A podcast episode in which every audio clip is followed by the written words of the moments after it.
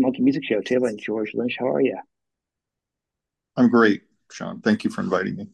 No, I'm glad you're on. Um, you've released a lot of music lately. I mean, you've always done a lot of music. I mean, a lot. There's a lot of projects, a lot of things I've been listening to the years. But this year, I mean, we're talking about we're talking about Babylon, um, Guitars, the End of the World, right? Is that right? And Heavy Hitters Two with um Jeff, which is also really great. So first, let's talk about the new album, the the Babylon one, which is great. And I think Time After Time is the newest single in the video. I'm correct, right? And I think I, you know, what I think I need to do is is is uh, uh, intentionally release a bad album. Well, I have not favorites of yours, but I wouldn't say they're bad. Like musically, they're good, but I don't have a favorite. no, no, I, am not talking about let's like uh, you know sub, uh, uh, uh, subjectively bad. I'm talking about universally considered intentionally bad. Like every solo, I'll play every solo left-handed and upside down, with the worst guitar tone, transistor guitar tone that I can figure out. Right. And that's your. And you can do a comeback, right? really bad tapping, you know, just rudiment. Like I've only been playing nine months, you know, just play like very badly intentionally. I, I don't know. I think there's an art to that. I do it. I do it a, a lot. Well, not a lot, but I do it occasionally uh, at rehearsals and sometimes when I'm recording, just to clear my head. It's kind of cleansing the past. You know, I'll, I'll just play something just horrible, just just like like I don't give a shit but I'm, I'm, I'm focusing on how to play genuinely bad as if I was only you know just a beginner and had no idea what I was doing. And there's something very cleansing about that. You know what I mean? And just kind of okay, wipe the slate clean. But then I thought, you know, how many solos have I played on records? I mean, thousand. You know, uh, I mean, yeah. would it kill anybody if I just played one bad one? I think well, it'd be yeah, very world.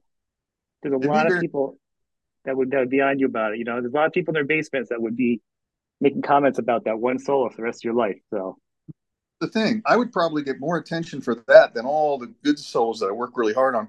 And here's what I would do. I do it over a song that's built to have this like transcendent multifaceted solo section like a tooth and nail that goes through changes key changes and so forth. Real interesting. I'll create this bed and, and this anticipation in in the song before this part comes up to where okay this is it. You know this is george george's big extended thing you know everybody take acid and smoke pot and oh let's we're having a party and we're check we just got the album we put the needle down and here we are lynch is going to blow our minds and then just completely shit the bed for like two minutes. I don't know i just think that's a brilliant idea. I don't know why you don't agree with me.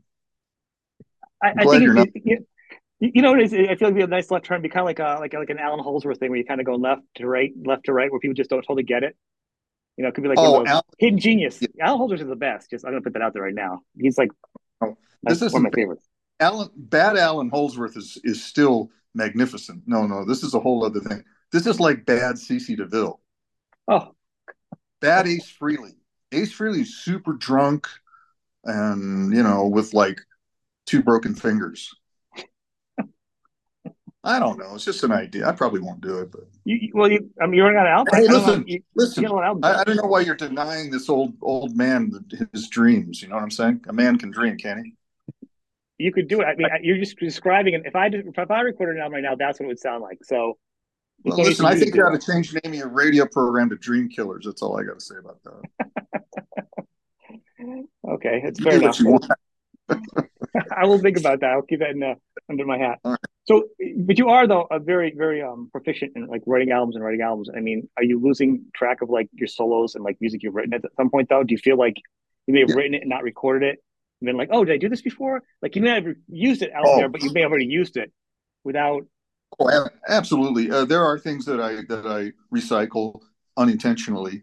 Uh, uh, I mean, you just can't help it. I mean, I'm just one person with a you know limited amount of ideas and I'm not doing it intentionally. Although sometimes I will catch myself mid riff when I'm writing.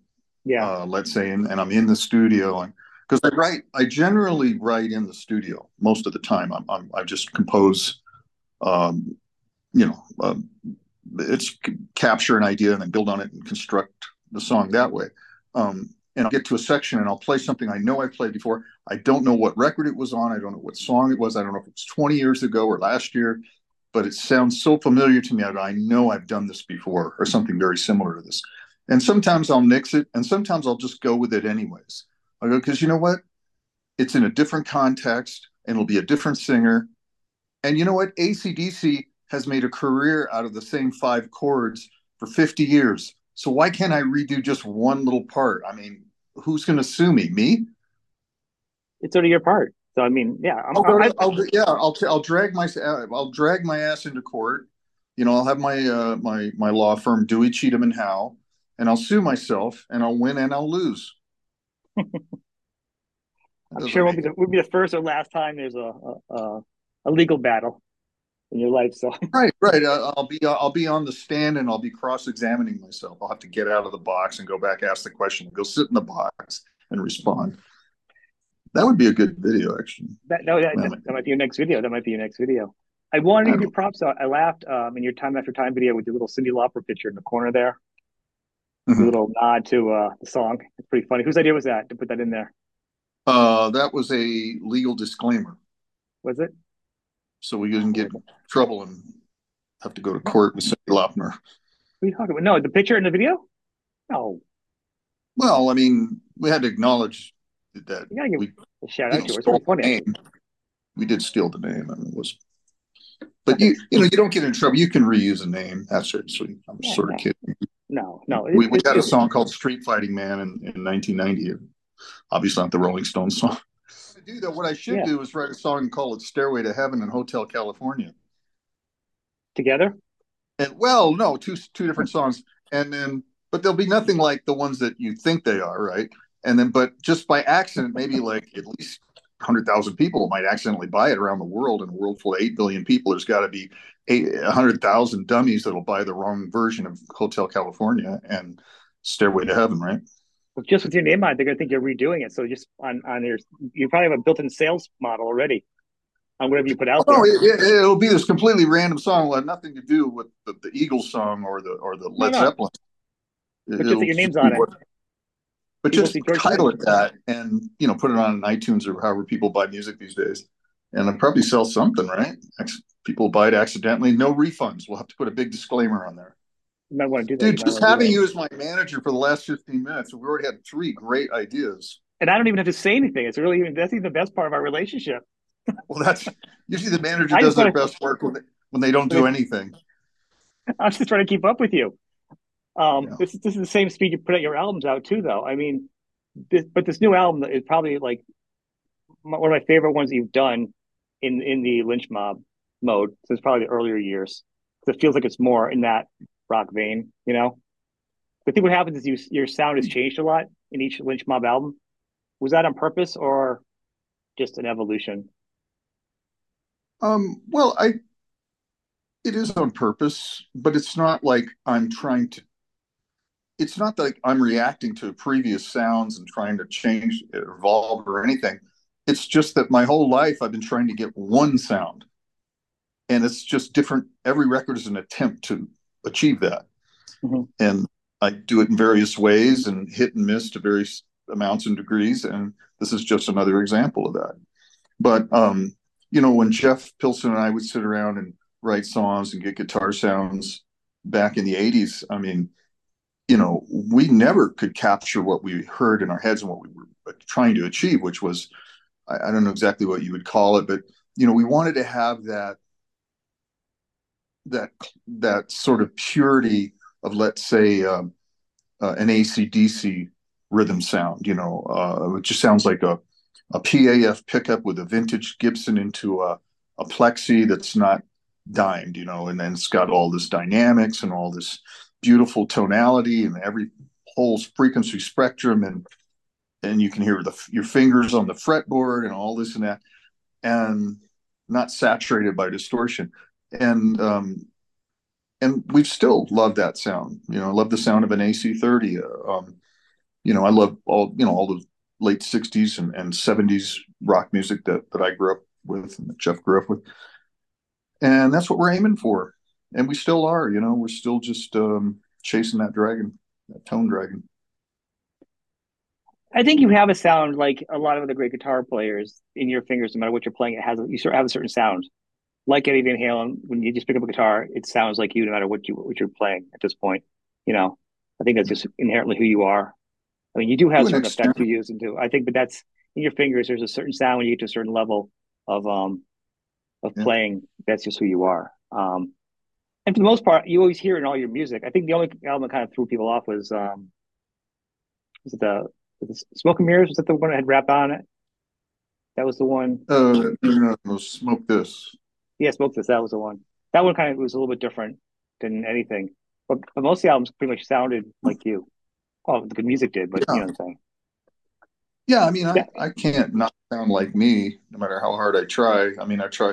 You know, there'll be little things on various records where I'll kind of do something different and go for a completely different sound just for some ear candy or for an effect mm.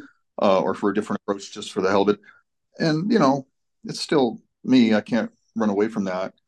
Um, nor do I want to. But, um, you know, I mean, this, we referring to the Smoke This record that we did, I think it was 1999 or 2000. It was considered sort of a rap metal record. And the band, you know, people joke that it should have been called uh, Lynch Biscuit and, and I love Lynch Biscuit, by the way, one of my favorite bands of all time. Um, no, but loving puns, yeah. I thought that was pretty hilarious. I'm a pun lover, so like, you gotta be honest, it's kind of funny. Yeah, yeah. it's funny. Lynch just. Uh, yeah, you got puns. And it's what we should have called the album, actually. Uh, that would have been the best. Really, honestly, yeah. No, of course they should. I, I bet if they re-released it with that name. And and and as my manager, you should, could probably make that happen. That, that's one of the first uh, things that's going to happen. Talk to I will talk to the yeah. people. I'll, I'll, take care of it.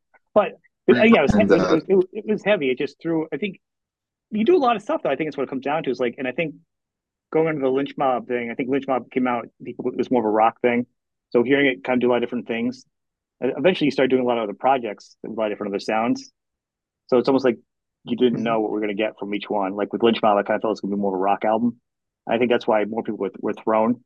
We're supposed to like your soul albums or, uh, or KXM. You know, you all have different sounds yeah. each time now. Yeah, I mean, uh, you know, I, I I grew up thinking, came up thinking, well, you know, everybody's like me.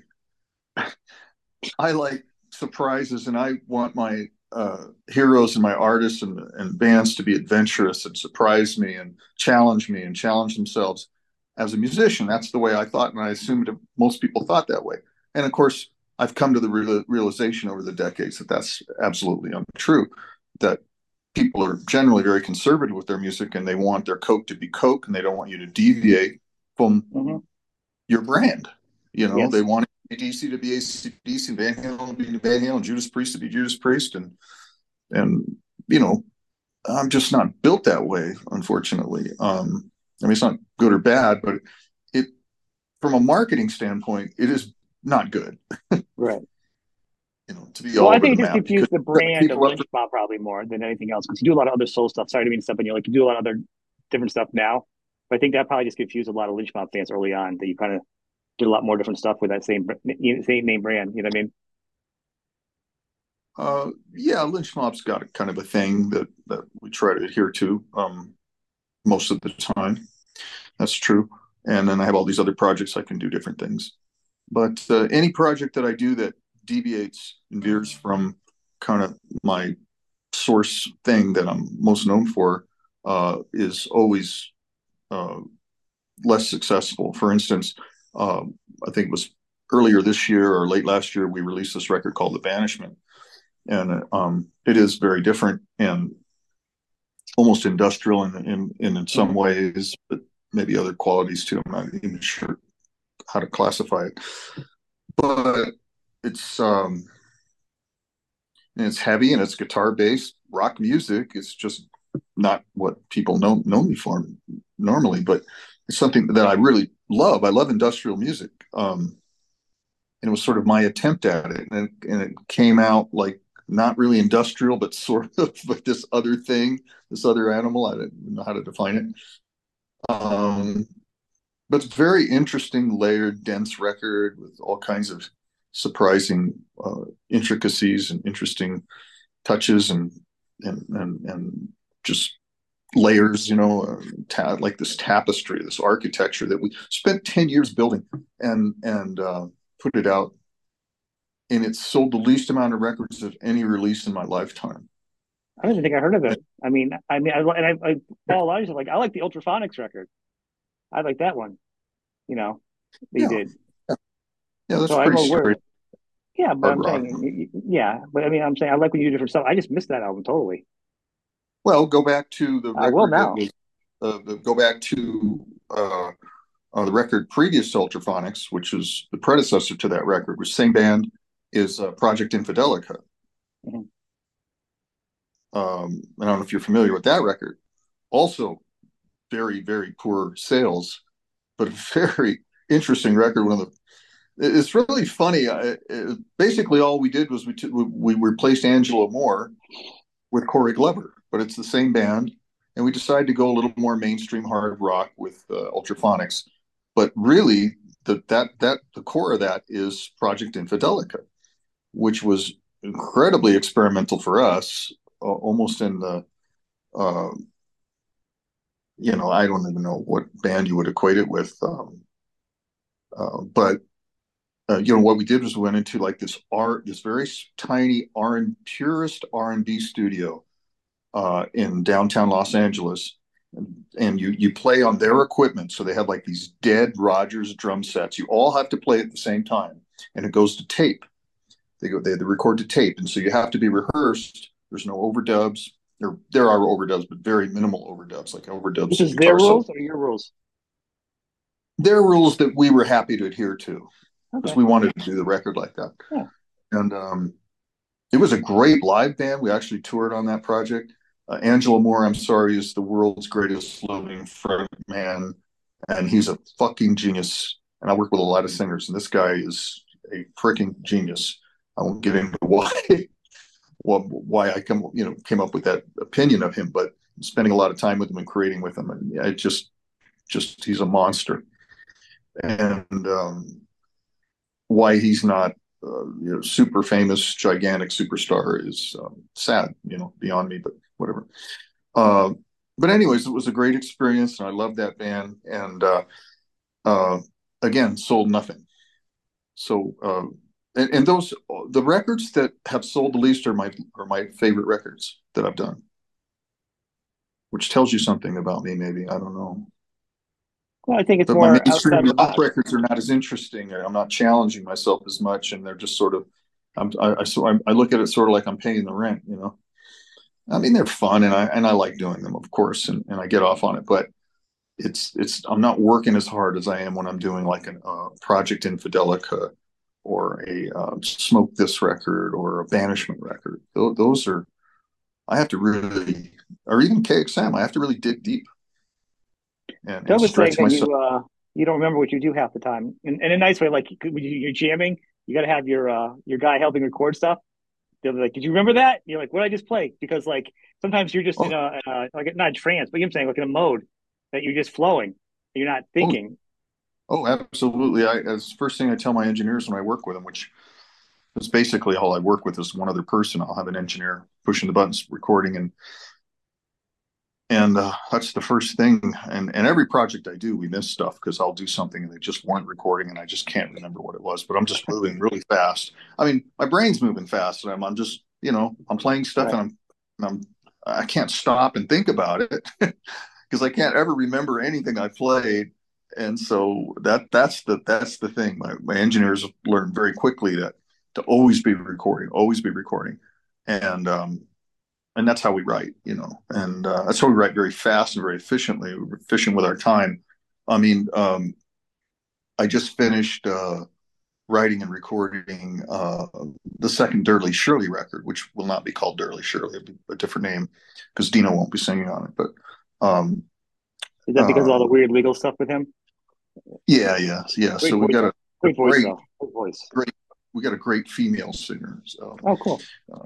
Fantastic. It's actually Dino's favorite singer, and she's Dino's her favorite singer. So it's in the same world, but yeah, uh, she's you know she's really great. And um, uh, and I we were searching for titles for the for the name of the new project, and it was running. We've been running back and forth, you know, with the record company and the band members, all these different titles, you know, and uh, and I just put a joke one in there. I put "Dirty Bernie," and that's obviously a joke, you know, a play yeah. "Dirty Shirt." I just got an email this morning from the president of the label in Italy that he loves that name.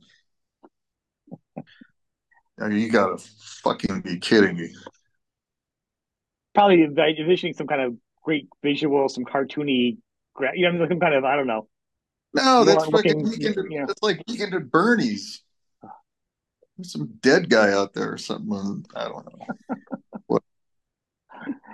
what? Well, careful what you say, right? They're not. They're funny. not going to use it, but they, they they did like. That's pretty funny. Mm-hmm. But so you when by yeah you've done it before though. So obviously with Ultraphonics you swapped singers and it changed that dynamic. But changing this singer's changed it. I mean, you did T and N changing most of the original band of Dokken, but you changed out the singing obviously. So it's always going to be different for fans. Like they always kind of the core is not always going to translate differently. You know what I mean? So it'll be interesting to see what this version does with not really Dirty Shirley anymore. It's the core of you guys with the new singer, kind of a new band. You know what I'm saying? Uh, uh, well, that's a completely new band. There's actually no. The only person from the original Dirty Shirley is me. Oh, like um, you, you said it like it's like doing another Dirty Shirley, but with a new singer. So I felt like it was like, well, I'm gonna do Dirty Shirley, but with all new members and a new, and a new name. It is a whole new project. Yeah. Okay, that's a right. whole new project. So, well, because it started out as it's it's really the way the reason. See, I'm looking at it business wise because it's it's an it's a part of my contract. So I have right. a contract label to do so many of these records, right? And so this is my second record I'm committed to doing. Right. Contract okay. do. So to, for me, it's the contract is Dirty Shirley. So that's what I'm. That's how I categorize it in my mind. But yes, we didn't use Will Hunt on drums. Um, oh, he's good. Uh, yeah, Jordan heavy, Cannata. Heavy hitter. Yeah, Jordan. Yeah, from uh, uh, Evanescence. Yeah, but the new drummer we have is great. It's Jordan Cannata. Um, he's in Slaughter right now, and I don't know who else he's played with. Young kid, very good. Uh, he was in Lynch Mob for a while. He subbed for uh, Jimmy. Um, and then we have Sandra on vocals, and um, yeah, it's it's uh, it's and, and the writing is different, so it's, it's a whole different thing. So again, I'm just really going to confuse myself and other people by starting a whole brand new project which is unfortunate, I think, in a way. But for hardcore fans that like new stuff and want to see me try new things, I'm sure they'll enjoy it. Um, but I was just reading, I think, last night or this morning, a, a, John Lennon interview or something, and he was talking about somebody, and they were having this another famous artist, and they were having this discussion about how many records they do, and he was, and and and, and the person told John Lennon, "Oh, we do like I do two or three albums a year. And he goes, well, that's way too many. You you know, you you just you know, and I thought about that, and, and, and he says, you know, you do one album every few years, and, and that's all people can absorb. That's all the market can absorb, and you're just really uh, diluting, you know, your your your your your your product. You know, you're just taking the same thing and rehashing it, keep putting it out there. We put different names on it, and I just, God, I hope I'm not doing that. I well, I think, think it's two different schools of thought. I think, well, well, I think financially or or image wise, maybe on some level, but then again, it's not linear anymore. The market's changed so much. It's not like album sales and things weigh a certain way, and Instagram's so different now. But also, yeah, it's easy for, painters, it's easy painters for multi it's right. easy for multimillionaire John Lennon to tell us that, right? I was just reading somebody else's complaint about uh, John Lennon doing Imagine, singing that from his yeah, mansion. And you know, so that kind of upset a lot of people too. So, yeah, uh, uh, you know what? You know, he could tell me that is when he starts paying my rent. well, I think it's like you know, a lot of painters painted a ton of pictures, and then later on, the value was up. They didn't paint one painting every couple of years. You create when you can create, especially if it's coming out of you. You're artist. Maybe I'm the Basquiat of guitar players. Maybe you are, or Van Gogh, or whoever else, right now. I mean, uh, you know, if, if a punk comes up to me on the street, gives me 15 bucks, I'll play a solo on his iPhone for him, you know, because they find all these Basquiat things, you know, that he, that he did on cardboard and that were just laying in alleys and stuff, you know, when he was all drugged out and turning tricks and doing anything for, you know, um, um, twenty dollars. You know, he just paint on. I don't know if that's true, but you know what I'm saying. I mean, I mean the, the, more you embellish it, the better the story gets. Though, so um, as your manager, I'm going to encourage you to keep it going. yeah. No, well, but then the point is taken. Backing up in court. Yeah, is, is there anyone any painter that's actually been successful during their time period? I don't even know at this point. Uh, uh, you know, very few. So, as a musician, I think you should create as much as you can while you're while you have it in you. You know, some musicians can't create at all. You know, yeah. I talk to people, they're well, like, you know, I can't write half the time. There's all that posthumous adoration that happens, you know, the, the, the day after you die. But man, I wish I'd, I'd just like to encourage people to just like um, appreciate me right now while I'm still alive and, you know, buy some of them records. And so I get the money now while I'm still alive. You know what I'm saying? It'd be pretty cool. I really appreciate that. You have a lot of albums out there too. There's a lot. It's like you consume all your albums a lot. That's like more than most people listen to. You do have a lot. Yeah, the yeah. new record's going to call, be called "Buy This Before I Die." Buy this before I die. This well, and, and actually, we should and, talk. And the actually, new, the new no, tour please. was also going to be "See Them Before They're Dead" tour. It's going to be the Dokken reunion. Yeah, "See Them Before They're Dead," or uh, conversely, we could call it "Beating the Dead Horse" tour. And we'll actually have a horse, as you suggested when we talked earlier about this a horse kind of strapped up uh, in front of a curtain, and the four of us kept just had big sticks and were beating the shit out of it. Yeah, I don't remember. It's just funny because I remember that. It was just a while back in the conversation. I think you were drunk. I, oh, that, that that was me. You you got me to a T on that one. I think that um that would be a good one for you. Most of the time. Most of the time, that's the problem with me. But that's but, when you have your good ideas. Well, when I get back from rehab, I'm really concerned about our whole dynamic. But um, my sobriety yeah, might affect our relationship. So you'll live longer, but your ideas will suck.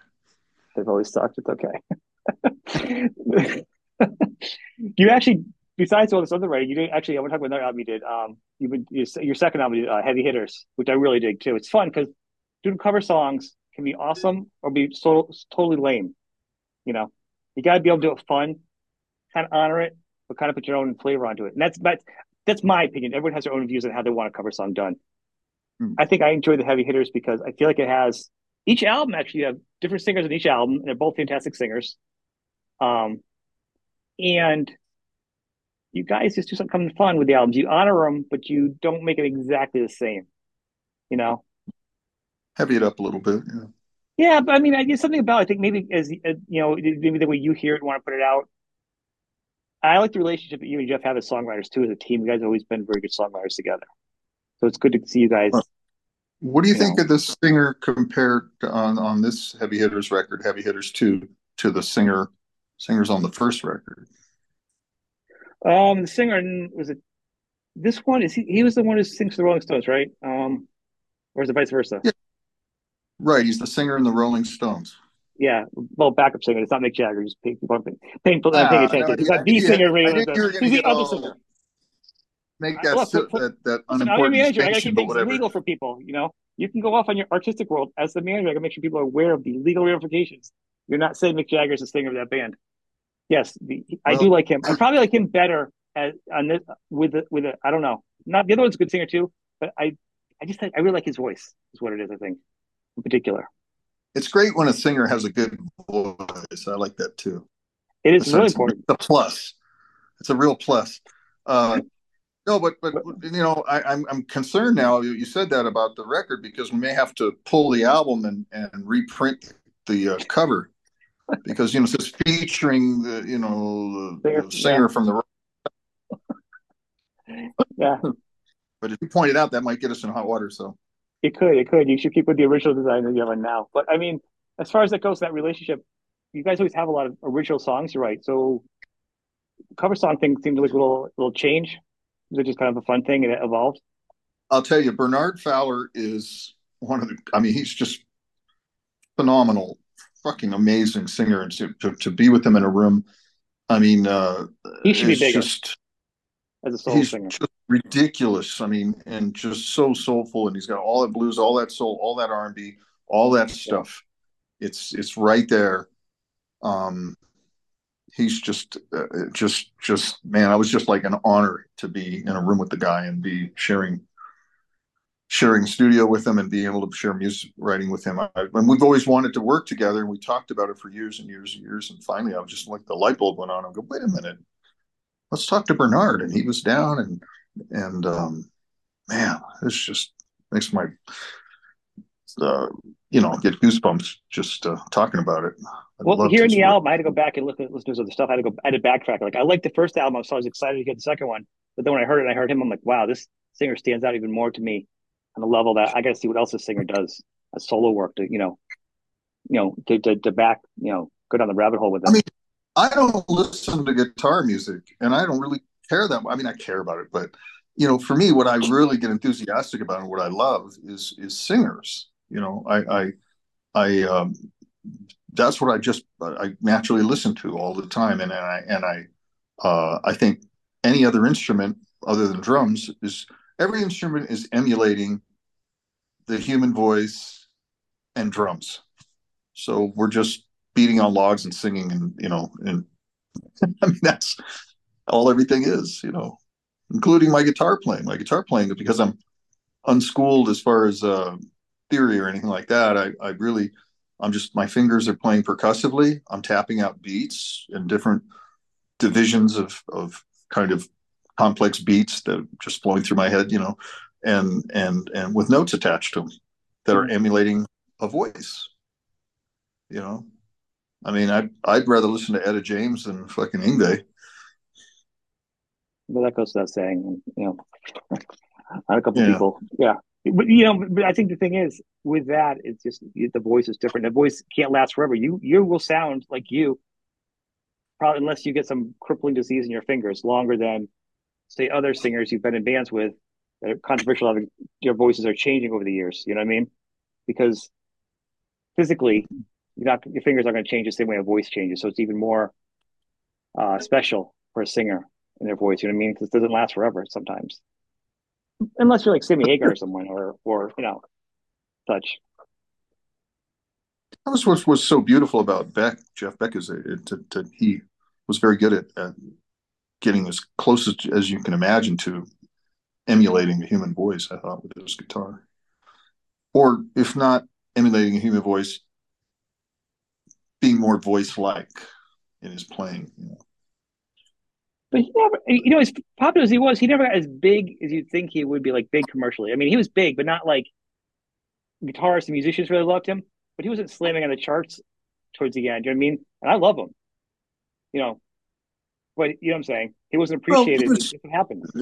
He was as big as he needed to be. I mean, he, you know, and that's the thing with with this business. It's like, well, you know, you can look at yourself. I think from two different perspectives. One is compare yourself to everybody else, and that's in any any field or endeavor, I imagine. Um, and you'll never be satisfied. Or look at it in terms of of what you do have, and um, not what you don't have. And and so, I mean, Jeff Beck did very well. I mean. You know, he led a very comfortable life and he was able to do everything he wanted to do. So I think he was successful in that sense and create all the music he wanted to create. Oh yeah, I mean, you know, you know I'm saying to me, I think he's so awesome. He should have been even bigger because he was because he was like a living legend at, at his level. I'm saying, you know, you know to, to, to, that point. You also did uh, a guitar album. So at, at this pace, so like through, you released three albums this year alone.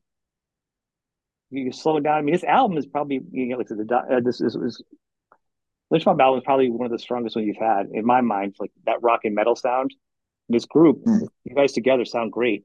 The clips on, you know, I've seen the album. You guys are gelling well.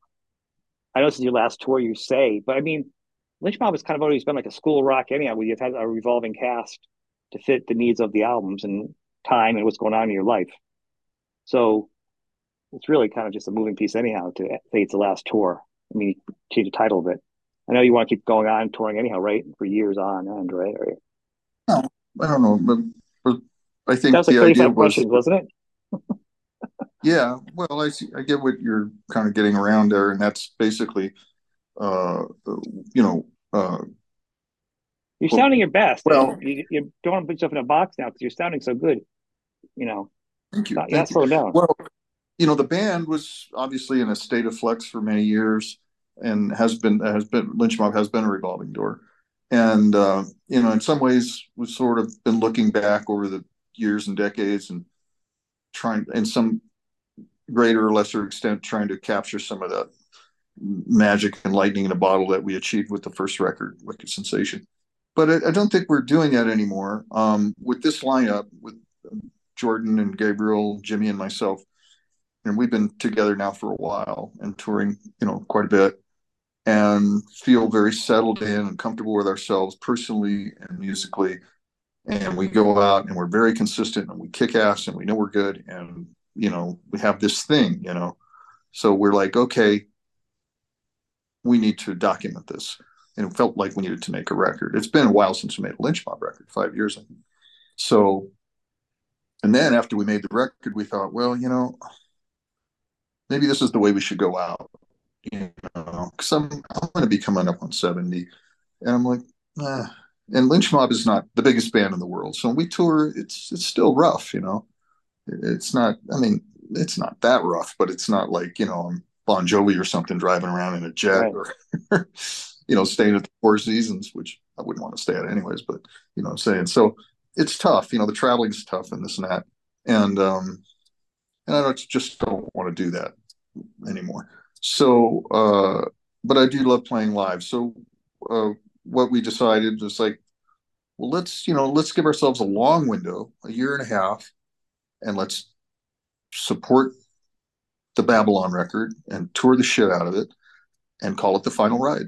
24, we're going to play into the very front of 25. Our last show will be March yeah. of 25 at the Rock Cruise. And um, that'll be it. And uh, I feel good about that, you know, because I'll be 70. I don't really want to be out there doing it the hard way. I respect that. I respect that. I'm just saying, as a fan, it feels like this album itself and the idea of it feels like this lineup right here. You guys are having fun. There's no baggage. It feels like just like just the gates are off and it just feels I don't know, just different. This one, this album, this lineup with you, and it could just be me hearing it. I could be wrong. So it just feels like it's a fun thing, and it was just feels like I, I want more of it. You know, sometimes when you when you overthink things, uh, it's you the, the listener can hear that. You know, and it sounds kind of stiff. And this record was very uninhibited because it was done that way. It was sort of conceived that way and sort of on the fly, and it was a result of us just jamming together and all the shows we do, and a lot of ideas come up at sound check, or you know, we do we do actual jam things in our show where we just stop and I'll come up with a riff and we just play with it in front of the audience. The audience doesn't know what it is. We don't know what it is.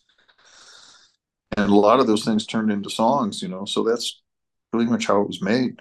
And uh, I think you get that with the record, you know. It was just sort of we weren't like, oh, we have to we have to make this gigantic statement that's going to be the greatest and it's going to be the greatest rock record of all time. We weren't really trying to prove anything. We were just channeling who we were, and, and we were pretty relaxed during the process. I mean, we're you know we took our time with it, and we you know paid attention to things and made sure it was right, and overcame obstacles and problems and things like that, like you have with every record. But still, um, wasn't like okay, we're going to write hundred songs and pick the best twenty, and then get a producer and and and redo this and redo that. We just you know it was done relatively quickly and and and and and, uh, and uh, just we just captured a moment, and it's really who the band is. You know? yeah, I mean, we've, been playing, think... we've been playing songs off the record since we wrote the songs, so we were playing these songs live uh, for for quite a while now, uh, and there hasn't even been a record out, and people were digging the song. So I'm like, oh man, that's a good sign.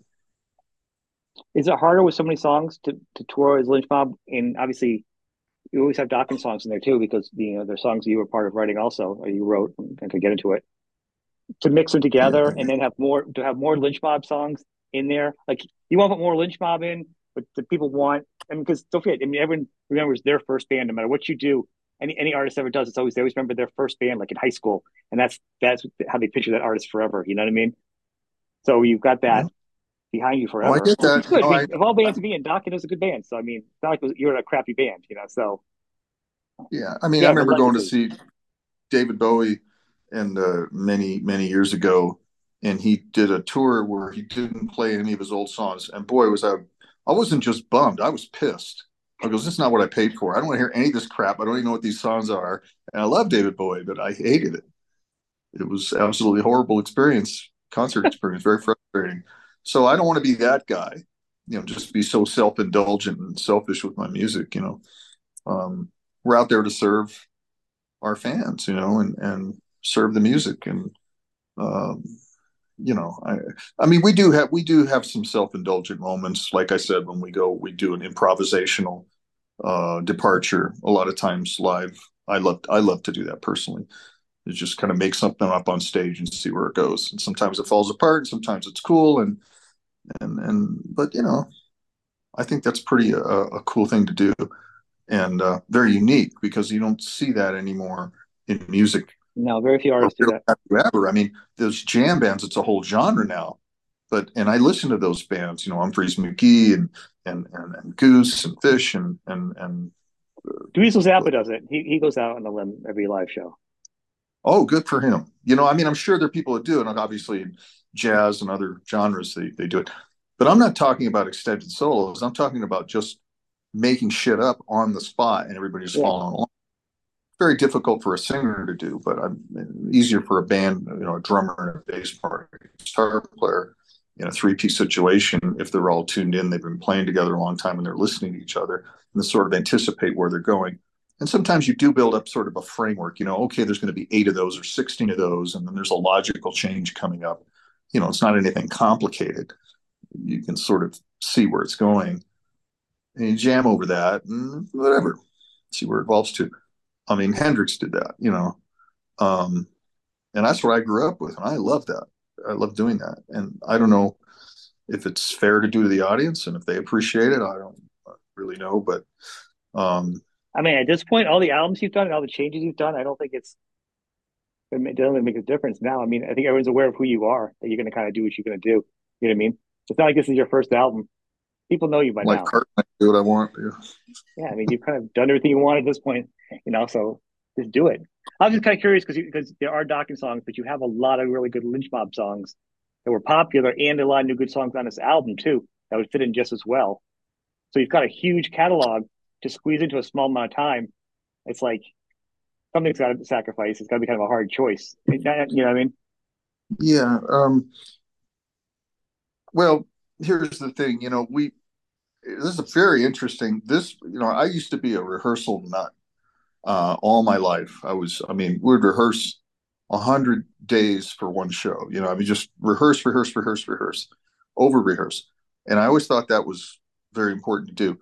And then as we got into late, the, these more recent years, and um, just it was out of practice. It wasn't a practical thing. You'd have you know have band members from all over the country, and uh, it was hard to get together. It was expensive, and and uh, and that kind of scared me for a while. And then I found that, you know what, it didn't really matter because we have all this muscle memory. We're playing these songs we've played a million times. Yeah, you show up, uh, you do a long sound check. That's your rehearsal. You go out play the show, and uh, it's been fine. So this version of Lynch Mob has never rehearsed. maybe that's why it seems more. Never rehearsed for the album. We never. We never rehearsed for a tour. Um, but the downside of that is is that yes, we are not able to dig deep into the catalog and and do other like even like maybe some variations on cover ideas that we all want to try or something. You know, we need to have a bigger reservoir set list for this upcoming year and a half uh, lab final ride. So we are we are going to go uh, into deep rehearsals. Um, I believe in January, uh, so to get in front of this big tour schedule that we're going to have so that we can do exactly as you mentioned and and really pull you know uh, have a lot more options you know and, and be able to pull stuff from, from, more recent lynch mob records from and also interestingly from some of my other projects. So just um i don't know. I, I mean just talking off the top of my head but maybe a you know a song off uh, uh, the End Machine or or KXM or Sacred Groove or uh, even my you know Xciter from before Dokken. You know, I don't That'd know. Fun, Interesting, yeah. deep, deep track. or, or stuff that maybe did pretty well, but nothing were big hits off more recent Lynch Mob records. I don't know, but um, you know, play something from uh, where uh, there was a period where we were playing uh, uh, some of the Bullet Boys stuff. It was fun to play. Oh, good, you know, Jimmy. Yeah, Jimmy was Bullet is Bullet Boys. Yeah, so, so we would do that just to kind of deepen the set, you know, and make it an interesting kind of little thing. So all that kind of stuff. So we're going to broaden our set options uh, for next year. So when people come see us, they're not going to come see the show that they saw last year. Yeah, well, that that mean you do you do have a lot of good songs, and that's kind of my point. Like it seems like a shame to just do. I love hearing the Dokken songs and hearing them sounds great, but you have a lot of other stuff. But the point is, you do have a lot of material, dirty, and, and, and dirty Bernie song. Yeah, exactly. Um, but I, I, want to thank you for being on the show, man. I appreciate it. Um, we could talk yeah. about some of this stuff. It's been good. All right. I actually just have been getting some messages here from uh, the the Dirty Shirley people about the, the, the band titles here. So think this is going to be the day that we decide. So if you get any ideas, you want to chime in, just go ahead and text me. You never know. I just might. All right. Yeah. I want to thank you for being on. People check out the album, uh, uh, all three albums we talked about, and then you know there's a lot we talked about. Actually, check out the singer on Heavy Hitters too. There's a lot out there. Dig deep, and you know hopefully we'll see you on tour when you come around. It'd be awesome. All right, Shawn. Well, thank you for spending the time, and it was very enjoyable. Thank you very much. Take care. Bye bye. Okay. Bye-bye.